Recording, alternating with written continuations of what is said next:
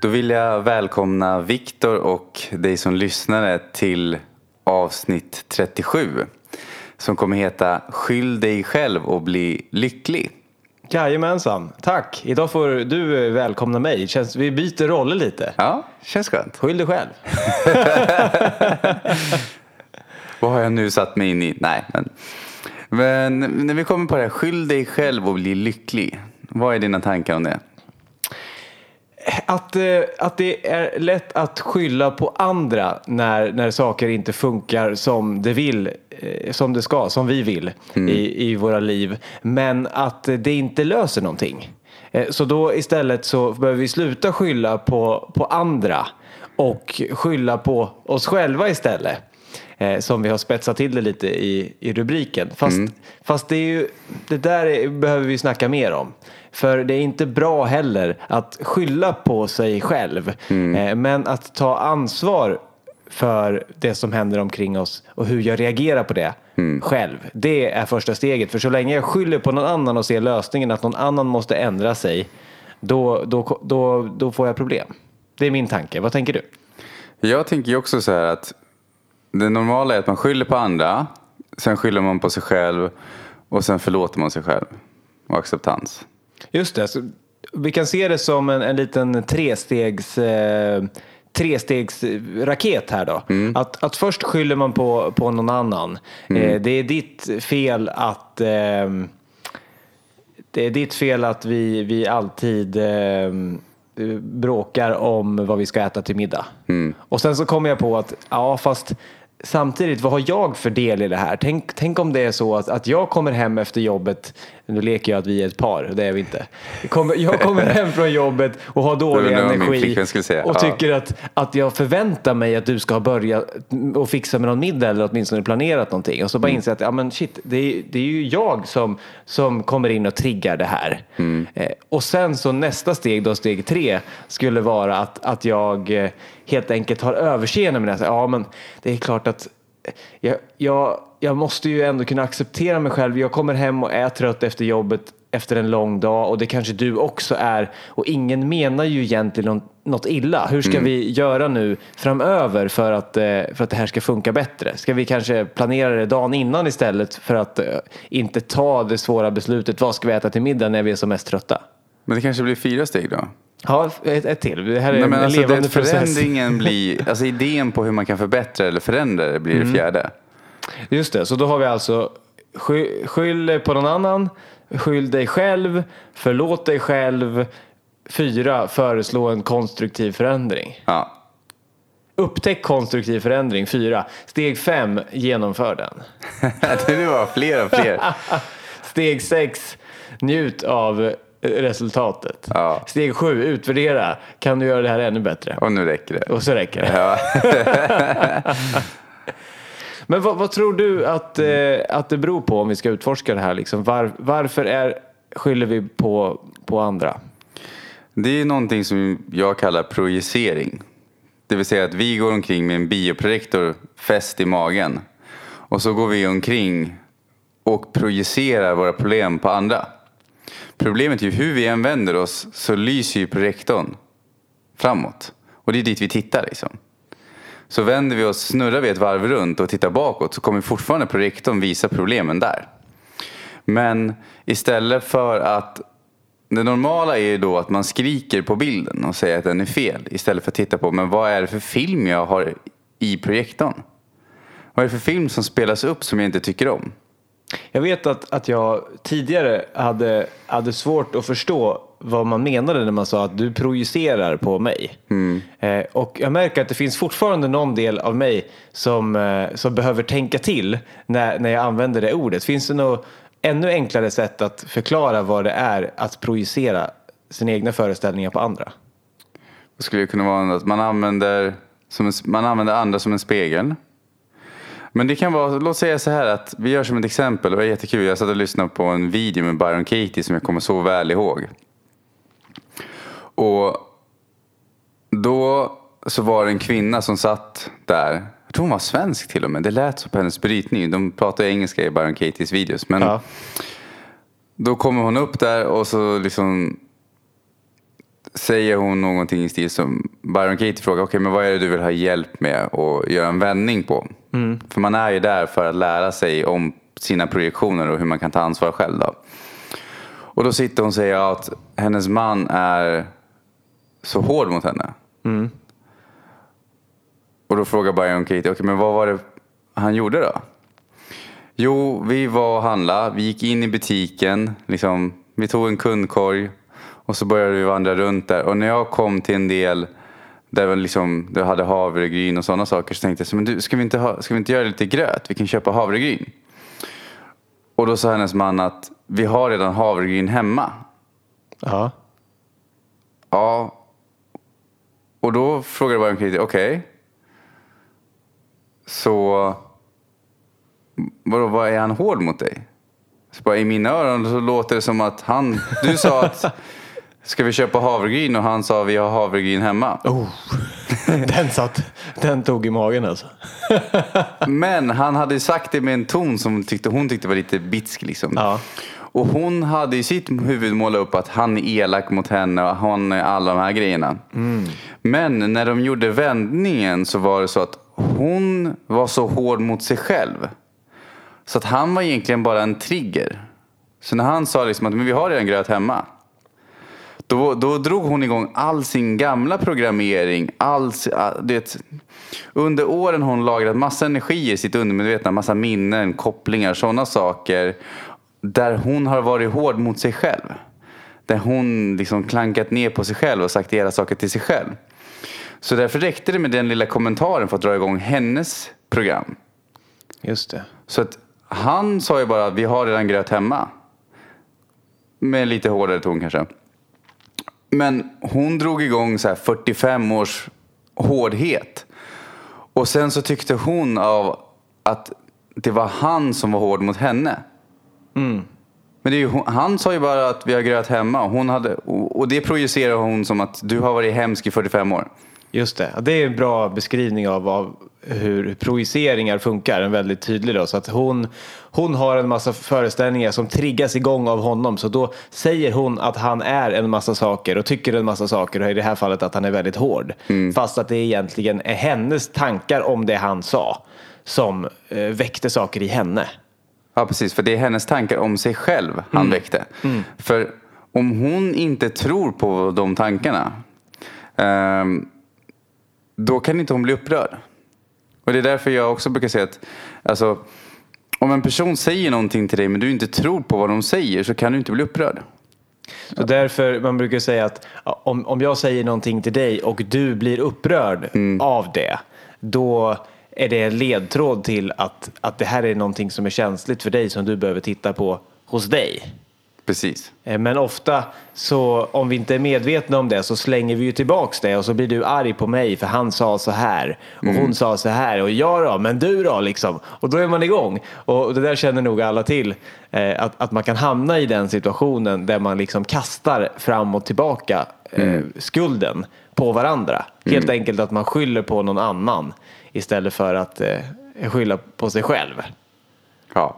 Och med det sagt så det är då hon går igenom liksom att det är när vi skyller på andra då kan vi inte göra någonting åt saken. Då är det utanför oss själva. Så vi kan göra ett annat exempel. Om jag säger till dig, om någon bara kommer fram till dig på stan och så säger hon så här, en främling. Och du är där ute och går och shoppar lite och sen så kommer någon fram till dig helt främmande och bara Gud, du har en clownnäsa. En röd mitt på näsan och så går de. Och då kanske du känner på din näsa och tänker så här att du tar fingrarna och lägger dem på nästoppen och så bara, nej men jag är ingen clown alltså. Vilken konstig typ det måste vara. Föreställningar. Ja, och så går du vidare. Men du tänker mer att det är han som har föreställningen än du. Men om någon kommer fram till dig och bara, hur kunde du göra så här? Förstår du hur människan har påverkats av det här? Och så går de bara. Då kommer programmet dra igång. Men gud, vet, vem var det då? Har, har någon skvallrat? Har jag gjort något dumt? Det, det kan ha varit flera år sedan. Men då finns det någon del som börjar leta efter vart du kan ha gjort det. För du på något plan tror att det kan ha hänt någonting. Någon gång där du har sårat någon. Och då går du in i det här programmet. Om du inte är medveten. Då. Men har du inte det som är clownnäsan, det vill säga att folk säger ett påstående du har jobbat på så mycket så att du inte tror på det, då reagerar du inte heller. Just det. Och, ja, precis, om, om, någon, om det som någon säger väcker någonting känsligt i en. Och det brukar vi också prata om. Och det kanske man inte känner när man är som mest uppretad för att någon annan säger någonting. Men att om någonting triggar mig så är det egentligen en, en gåva som den personen ger om vi tar ett steg ut och zoomar ut och tittar på den här situationen. Hur kan vi använda den för att förstå mer om oss själva? Eh, att få syn på vad som gör oss eh, upprörda eller irriterade eller ledsna. För, för det har egentligen inte med situationen att göra utan det vill bara peka på, på något annat som vi behöver ta itu med eller undersöka med oss själva. Det skulle kunna vara Eh, om någon skulle komma till mig och säga du, du har ju vilken röd näsa du har, du ser ut som en clown. Mm. Då skulle jag exempelvis kunna tänka, vilket inte är ett problem längre, så nu skulle det vara lugnt. Men då skulle jag kunna tänka, så, ja, men när jag var yngre så hade jag mycket finnar och då eh, tyckte jag kanske själv att jag såg ut som en clown om jag hade en finne på näsan. Eh, och då skulle jag liksom kunna bli arg på den personen och bara börja hypotetiskt jaga den personen på gatan och säga det där, det, så där säger du inte till mig, fattar du? Eh, liksom, eh, man kan inte hålla på och kalla folk sådär saker. Och då skulle jag egentligen behöva få syn på att eh, jaha, men det där har ju inte, det har inte med nu att göra och, och jag skulle behöva acceptera mig. Det jag inte gjorde då när jag var yngre kanske var att acceptera mig själv. Att okej, jag har en finne på näsan och det gör inte mig till en, en eh, mindre värdefull person. Jag behöver inte gå och gömma mig. Människor kommer inte döma mig eh, för det här. Liksom. Och det var egentligen det då som jag, som jag skulle behöva lära mig och släppa taget om. Eh, Och då kan man få syn på det om någon kommer och trycker på den ömma knappen helt enkelt. Och det är så med allting ju egentligen. Ja, men jag tycker, vad tänker du på då? Ja, Jag tänker på att, att allting som vi blir irriterade över, eh, det har med någonting annat att göra. Och om vi, använder, om vi, om vi är medvetna om det, då, då slutar vi ju att, att skylla på andra. Eh, men då kan det ju bli så att vi istället då skyller på oss själva och som vi börjar med det här programmet så, så processen är inte klar när vi vänder det till oss själva för vi måste också förlåta oss själva. I det här fallet som jag tog upp då som ju är ett sant exempel, liksom hade en hel del finnar och det var asjobbigt när jag var liten, när jag var yngre. Att, att då förlåta mig själv för att jag dömde mig själv och såg ner på mig själv och tyckte att det var så pinsamt att gå till skolan om man hade finnar på näsan. Och kan jag liksom gå tillbaks och, och se att det var jag själv som dömde mig. Det var jag som tyckte att jag var ful om jag hade en finne på näsan. Mm. Det var inte mina vänner som tyckte att det var ett problem. Eller det var inte tjejen som jag var kär i som tyckte att, att det var ett problem. För oftast så, så jag förstorade ju liksom upp det här. Och, och det vet ju alla som om man, om man har ett eksem eller någon kanske har någon så här blåsa på läppen eller vad det nu kan vara. Om man ställer sig i spegeln och ser sig själv, då är det det enda man ser. För det är det enda som, som man liksom har ställt in sig på. Men sen så möter man någon annan på gatan som inte har den här inställningen att bara leta efter röda prickar. Liksom. Den ser ju en människa som kanske också har en prick någonstans men som inte bryr sig mer om det. Liksom. Eh, Medan när man står i spegeln och dömer sig själv så är, så är problemet det enda man ser. Det finns ett sånt, eh, det var en sån studie. Eh, i en, eh, eh någon fick komma för sent till en föreläsning eh, och så fick de ha en tröja på sig som det stod typ jag är dum i huvudet eller jag är försenad eller du vet någonting. Jag vet inte vad som stod på tröjan men det var en tröja som skulle vara pinsam att ha på sig och den skulle väcka uppmärksamhet. Och så fick de här människorna i, i testet komma in för sent till en föreläsning som, som redan pågick och så skulle man i efterhand ta reda på hur många av de som satt i föreläsningssalen i tid noterade att de här människorna kom in för sent och hur många noterade då den här äh, budskapet på den här äh, tröjan som skulle vara väldigt pinsam att bära. Och jag kommer tyvärr inte ihåg exakt antal men, men det, var alltså, det var förvånansvärt få. Eh, någonting säger mig att det var eh, 20 procent eller någonting av de som satt i föreläsningssalen som noterade överhuvudtaget att de här personerna kom in sent och eh, kunde ko- säga någonting om, om att de hade kommit in för sent. Jag kommer ihåg att det var någon som släntrade in där och han hade en blå tröja med det här trycket. Liksom. Så att vi tror kanske själva när vi kommer in att det är jättepinsamt att komma in och de har redan börjat och föreläsningen är igång och här kommer jag med en fulaste tröja som jag någonsin har haft på mig. Men i själva verket så är det bara en av fem som överhuvudtaget ser det. Och så kan vi spåna vidare. Hur många av de 20 procenten som lägger märke till det tycker att den här, problem, den här försenade människan är en idiot? Förmodligen 20 procent av de 20 procenten, så många, många färre. Och resten kanske tycker till och med att vad skönt att någon annan är sen också. Det var jag igår liksom. Eller någon kanske skrattar och tycker att det var en kul människa som vågar ha en sån där tröja på sig. Eh, Så att vi, vi blir vi, blir så, vi gör oss själva liksom, vi tar oss själva på så stort allvar när vi har ett problem så vi tror att alla lägger märke till det. Men det är bara vår liksom, eh, lill, vårt lilla, lilla perspektiv för vi blir ju väldigt egocentriska när vi inte mår bra. Då tror vi att världen kretsar bara kring oss. Det här är ett kul exempel på när man ska på fest. Ja. Så det var så härlig insikt för mig att inse när folk, jag kommer inte ihåg, det var för många år sedan nu. Då är det så här, gud vad ska jag ha på mig, vad ska folk tycka, hur ser jag ut? Brukar ju vissa människor tänka. Jag har också gjort det en gång i tiden. Medans sen så började jag inse att tänk om, tänk om någon går på en fest. Och så tänker man sig, gud vad ska alla andra tycka? Då slog det mig, men gud, tänk om alla går på festen så går alla och tänker vad ska de andra tycka? Det är det som är så fantastiskt, att alla på festen går ju då och tänker på sig själva. Kanske inte alla, det finns ju undantag. Men de flesta på festen går ju och tänker på sig själva och vad andra ska tycka om dem. Så de har inte tid med att tycka någonting om dig. För de är fullt upptagna med sina egna finnar eller blåsor eller om kavajen sitter snett eller är skjortan tillräckligt struken. Eh, Alla de här grejerna. Att de ser inte dina brister. Nej. För de har så fullt upp med sina egna. Och, och om man ser dem, så det är i alla fall min erfarenhet, så kan jag tycka att det är väldigt skönt att, att någon annan också har knäppt kavajen fel. Eller vad det nu ska kunna vara. Eller så här, skönt med den där snubben som, så hans skjorta är skrynklig men han ser ju jätteglad ut ändå. Liksom. Eh, Så att man kan ju vara en, en, en hjälte när man vågar komma lite, lite mera fel, om man nu får säga så.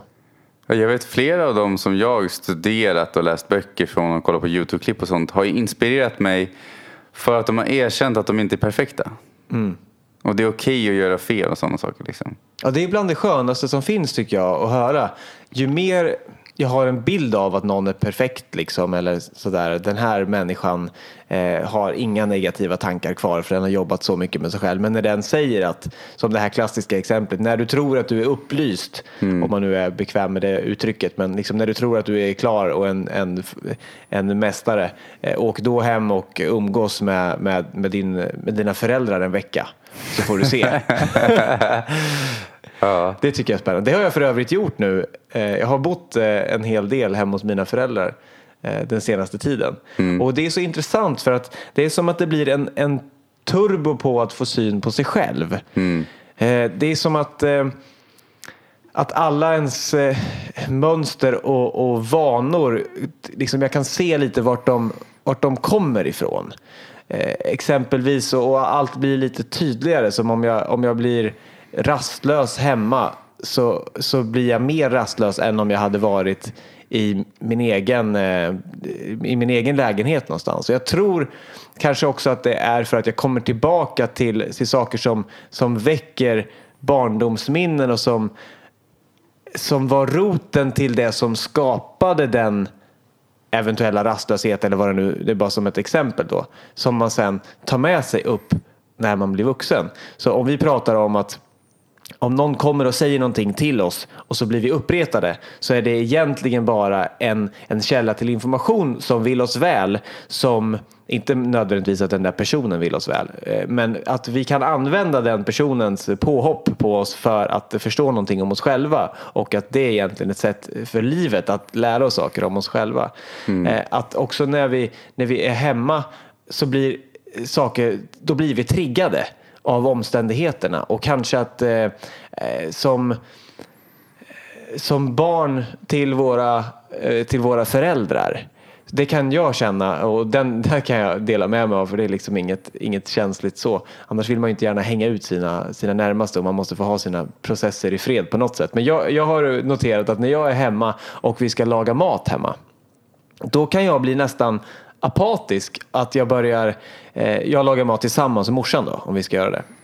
Att, att jag börjar fråga henne om saker istället för att ta egna initiativ. För att jag hamnar i rollen av att vara eh, son till min mamma för att när jag bodde där liksom som ung, när jag var där senast, då var ju hon mamma till en inte vuxen son. Så det var ju naturligt att jag frågade henne om saker och att hon på något sätt bestämde. Liksom. Så att nu hamnar jag ibland i den rollen igen. Och jag kan nu komma på mig med att, att förminska mig själv för att jag tror att jag inte vet saker bara för att förra gången som jag var hemma och bodde där så kanske jag inte visste det. Liksom. Så då kan jag börja fråga om så här, ja, men du, eh, kan vi, kan vi ta kan vi ta fullkornsmjöl istället för vanligt vetemjöl till den här pajen? Istället för att säga, ja, men det är klart vi kan det. Det är bara att byta, skitsamma liksom. Det, det kan väl jag bestämma, jag behöver inte fråga det. Eller så här, hur brukar du eh, knäcka äggen liksom? och, och det är så intressant att, eh, att man får syn på sig själv, på sin egen. Att, att det är ju jag, det är ju inte morsan som, som försöker få mig att rätta in mig i ledet. Det är ju jag som, som gör mig liten. Och det är också så här, om jag skyller på morsan, skyll, skyll på någon annan funkar inte, utan skyll på mig själv. Få syn på mig själv. Okej, vad betyder det här? Varför hamnar jag i den här rollen? Och då kan jag förlåta mig själv för att jag förminskar mig själv när jag är hemma och umgås med mina föräldrar. Och då kan jag slippa det beteendet och byta ut det och inse att nej men morsan och jag, nu är vi båda vuxna människor. Vi, vi behöver inte ha kvar den här rollen, den här fördelningen som vi hade förut. Den hade sin roll då, men den är inte aktuell längre. Nu umgås vi som vuxna människor. Och just det här, eh, det har, nu har jag varit hemma en hel del i sommar och det här har inte hänt eh, en enda gång. Så jag tror att jag har blivit den där, eh, numera när jag kommer hem så kan jag eh, på, i större utsträckning vara den vuxna människan som, som jag är när jag inte umgås med mina föräldrar. Tack vare att jag har fått syn på det. Det, kom, det slog mig nu att det här har inte hänt någon gång den här sommaren fast att jag har varit hemma väldigt mycket. Så, det, det måste ha, så där kan det vara med förändringar ibland. Eh, Man märker inte när de, eh, när de kommer för att de sker i så, så små, små steg och så rätt vad det var så ser man tillbaka och bara just det. Det där som, som var aktuellt förut, det har inte hänt nu på jättelänge. Då har man tagit ett steg och lärt sig någonting på en förmodligen permanent nivå. Ja, Vad tror du? Ja, men jag är likadan. Jag jobbar ju väldigt mycket på mig själv också mellan problem. Alltså, låt säga att om jag upptäcker att jag har ett beteende eller någonting eller en situation eller resultat i mitt liv som inte jag är nöjd med. Då jobbar jag mycket under dagarna. Jag har till exempel vad heter det, olika övningar jag gör regelbundet. Just nu håller jag på dagligen och jag har utrensningsövningar av det undermedvetna. Jag ska inte ens försöka förklara hur de går till. Eh, jag kan göra det när jag är klar med det programmet som jag håller på att gå. Eh, men de är också till för att rena när man inte är mitt i kaoset. Alltså det är så jag använder dem. För att när du väl står där. En, ett sätt man kan ha till exempel om man tjafsar med någon. Är att jag, har, jag brukar dela upp det i grön nivå, gul nivå och röd nivå. Grön nivå det är ju som vi pratar nu. Gul nivå det är när det är lite spänt i konversationen. Eh, För att det är någon, båda triggas av någonting. Eller någon av oss. Det kan ju räcka med att en triggas. Och röd, det är ju när personen får ett utbrott. Och när man är på exempel toppen av gul mot röd. Alltså då ska man inte komma med de här teorierna. För det kommer bara få personen ännu mer förbannad. Alltså röd, det är liksom, vad ska jag säga, panikläge. För den personens känslomässiga tillstånd. Och då, då, då liksom underlättar det inte riktigt att man kommer med fakta som att ja men du vet, du kan ju älska dig själv så går det bra ändå. För då kommer personen bara, bah, liksom. Det där, det där känner jag igen mycket och det, det har jag arbetat på att bli mer medveten om. För i takt med att jag själv allt oftare kan hålla kvar mig på grön nivå. Eh, eller åtminstone vara i ett gult fält även när, när det är samtal som skulle kunna vara väldigt känsliga. Så behöver jag ju se att den andra personen är på väg från, från gul till röd och att helt enkelt eh, stå kvar och se att det är inte läge. Jag vet vad, vad den här personen kanske egentligen skulle behöva göra eller höra eller tänka istället. Men den personen kan inte ta emot det om, om den är på för uppjagad i, i, i sig själv då, och stå tillbaka och, och är- inte berätta det man tror skulle lösa det. Det har varit en utmaning för mig. För då är ju sammanfattning, då skulle de ju inte behöva din lösning just då. Nej, just då så är min lösning eh, inte lösningen helt Ja. enkelt. Och att, att, att stå kvar i, i min, när jag, så länge jag står kvar på grön nivå, då ser jag ju det. Mm. Eh, och, eh, och då, ja, då ser jag att det här, det här som skulle kunna vara lösningen en annan gång när de är tillbaka på, på grön nivå, det är inte lösningen nu och då att inte försöka föreslå den. Så att, återigen där så handlar ju allting om att ta ansvar för, för, sitt, för sig själv.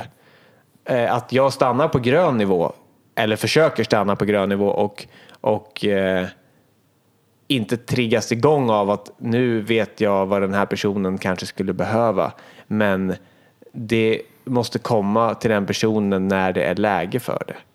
Och det är lätt att glömma bort om jag triggas igång av, av den andra personen att jag tycker att det är ett problem att den personen är på gul eller röd och försöka rätta till det. Det har vi ju många med oss att man vill, att man vill eh, hjälpa sina nära och kära Men då vill jag fråga där, Ja. är det sant eller är det sig själv man vill hjälpa för man blir obekväm om den andra är på röd? Ja, men det är det jag menar. Att, att det är ju att, att få syn på det, att, att inte behöva så att säga eh, hjälpa någon annan. Att, att låta den andra ta ansvar för sig själv och på det sättet fokusera på mig själv. Att mitt ansvar i den här situationen är inte att, att få ner den andra personen till en lugnare nivå. Mitt ansvar är att själv stanna där.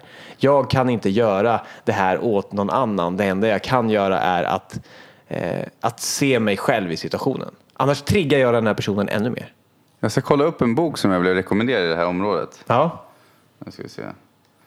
Ehm, men vad tänker du är ett första steg för människor då att så fort som möjligt gå igenom det hela? För man vill inte att, vi vill ju inte att folk fastnar på skyll, att skylla sig själv.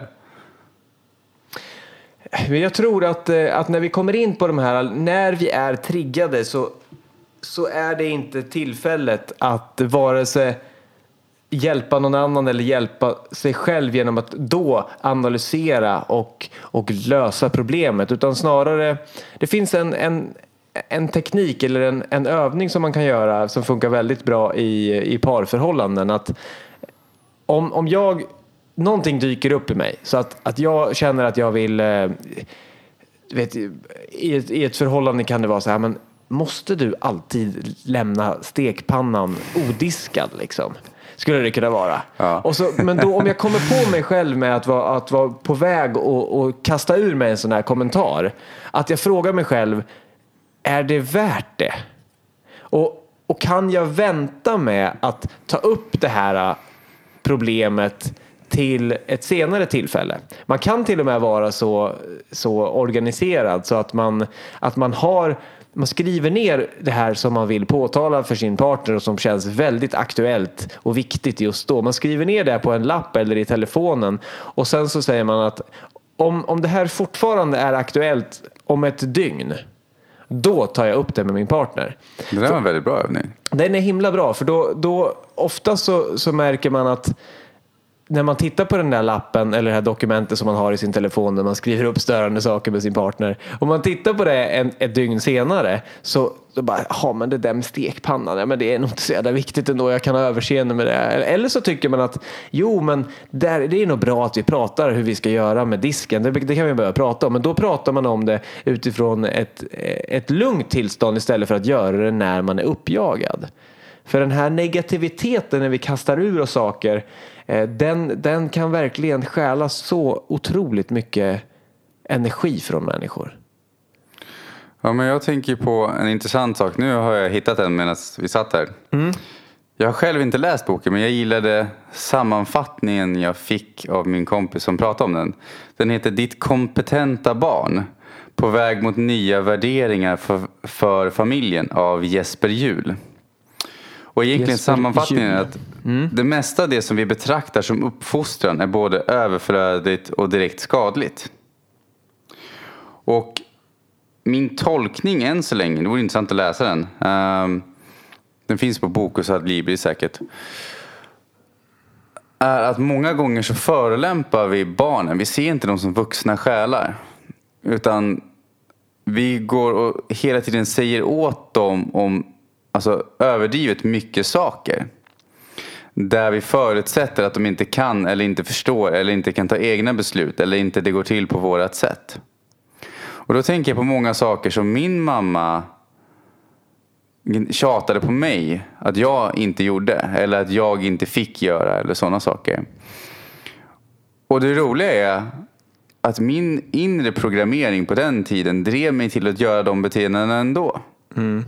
Nu menar inte jag på att man ska tillåta allt, men alltså det som han går igenom där att det mesta är överflödigt och istället kan leda till att jag känner mig dålig som person som inte klarar av att ens förfylla mina grejer som i hemmet. Liksom. Ja, just det. Så då kan man säga att om man som förälder säger till sitt barn gör inte så här. Ehm, k- kläng inte på, på hä- häng inte i, i den här växten eller, eller vad det nu ska kunna vara. Och så märker man att barnet gör det ändå, gång på gång på gång. Att, att det är ingen idé att, att fortsätta och skylla på barnet som, Men som då, gör det. Då är det snarare att man ska förklara varför. Ja, just det. Alltså jag tror det är viktigt att sära på samtidigt på sitt eget hem och an, alltså, vad som är dina saker. Du ska inte låta, det handlar om att stå upp för sig själv också, att inte låta andra ta sönder ens saker. Men vi gör som ett exempel. Min mamma ville inte att jag satt upp och spelade på kvällarna. Jag spelade mycket tv-spel när jag var yngre. Och det jag gjorde då, undrar om hon hör det här programmet, men det jag gjorde då var att Jag vet att du älskar Jag din mamma så- ändå. Det handlar ju inte om det. Och jag Ja, precis. min mamma. men jag hade ju svårt att sova på den tiden, på kvällarna ibland. Så då låg jag kvar i sängen och tittade i taket tills mamma hade gått och lagt sig. Det här kunde ju ta en och en halv, två timmar liksom.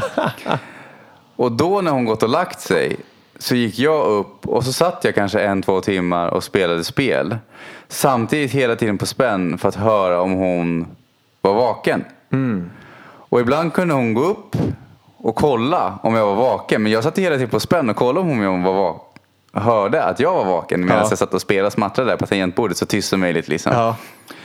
För då spelade jag datorspel mest eh, sen. Eh, eller Nintendo på den tiden var det 8 bitars, herregud. Men ironin som jag insåg när jag började sammanfatta det var att Tänk hur mycket ansträngning hon la på att hålla koll på att jag inte gjorde de sakerna hon tyckte att jag borde inte göra. Och tänk hur mycket ansträngning i sin tur jag la för att få göra de sakerna ändå. Ja, och du gjorde dem ändå ja. Ja, jag gjorde det, dem ändå. Det är liksom hela summan av det här. Att all den ansträngningen som hon gjorde till ingen nytta egentligen. Ja. Förutom att jag var tvungen att vänta en och en halv timme extra. Ja, så då sov du ännu mindre den, Ja. de nätterna. Ju. Och det kanske var en av anledningarna till att hon tyckte att du inte skulle spela på nätterna, att du skulle sova. Mm. Så då tyckte hon det så mycket så att så, och resultatet blev tvärtom. Att, att, att eh, hon vaktade dig så att du var uppe ännu längre. Ja.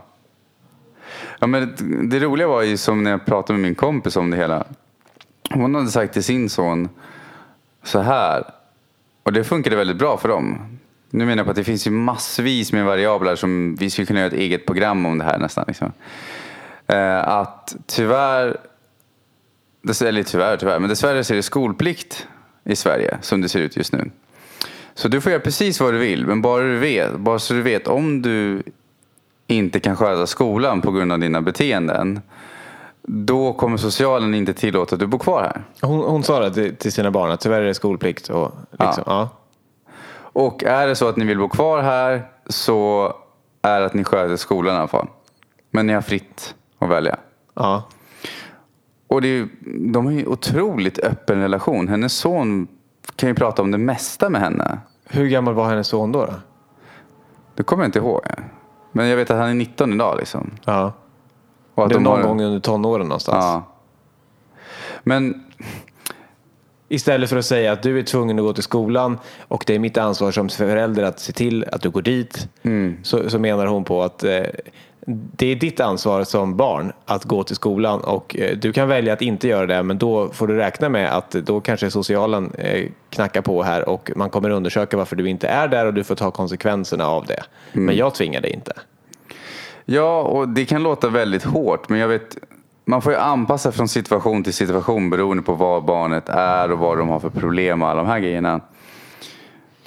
Ehm, men det vet jag att stötta barnet istället på det sättet som de kanske vill. Hur kom vi in på det här? Ja, Vi kom in på, på, på föräldra, föräldrasnack om, ah, skitsamma, det var intressant i alla fall. Eh, Men, men, men tillbaka till ämnet, ska vi sy ihop det kring att, eh, att, att skyll, skyll på dig själv. Men skyll på dig själv, det kan låta lite hårt ju som sagt. Utan skyll på dig själv, det är bara en, en väg, det är bara ett steg.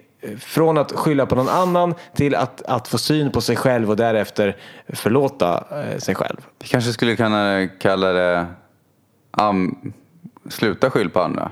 Ja, Fast det, inte- det behöver man inte göra. Man använder det som ett hjälpmedel för att hitta vad man själv har för problem. Ja, och man kan ta det liksom med en klackspark lite sån här istället för ja, skyll, skyll mig själv liksom. Eh, och så kan man börja fundera utifrån det. Och jag vill ta det ytterligare ett steg då. För låt säga så här att jag har ju läst olika kurser där man fått lära sig kring det undermedvetna och hur i stort sett ja, mellan 0 till 7, 0 till 10 år där formas en stor del av våra tankar kring pengar, kring relationer, kring hälsa, ja gud vet vad, vad vi äter. Och många gånger blir vi väldigt lika för våra föräldrar eller så blir vi rebeller som slår emot och gör tvärtom.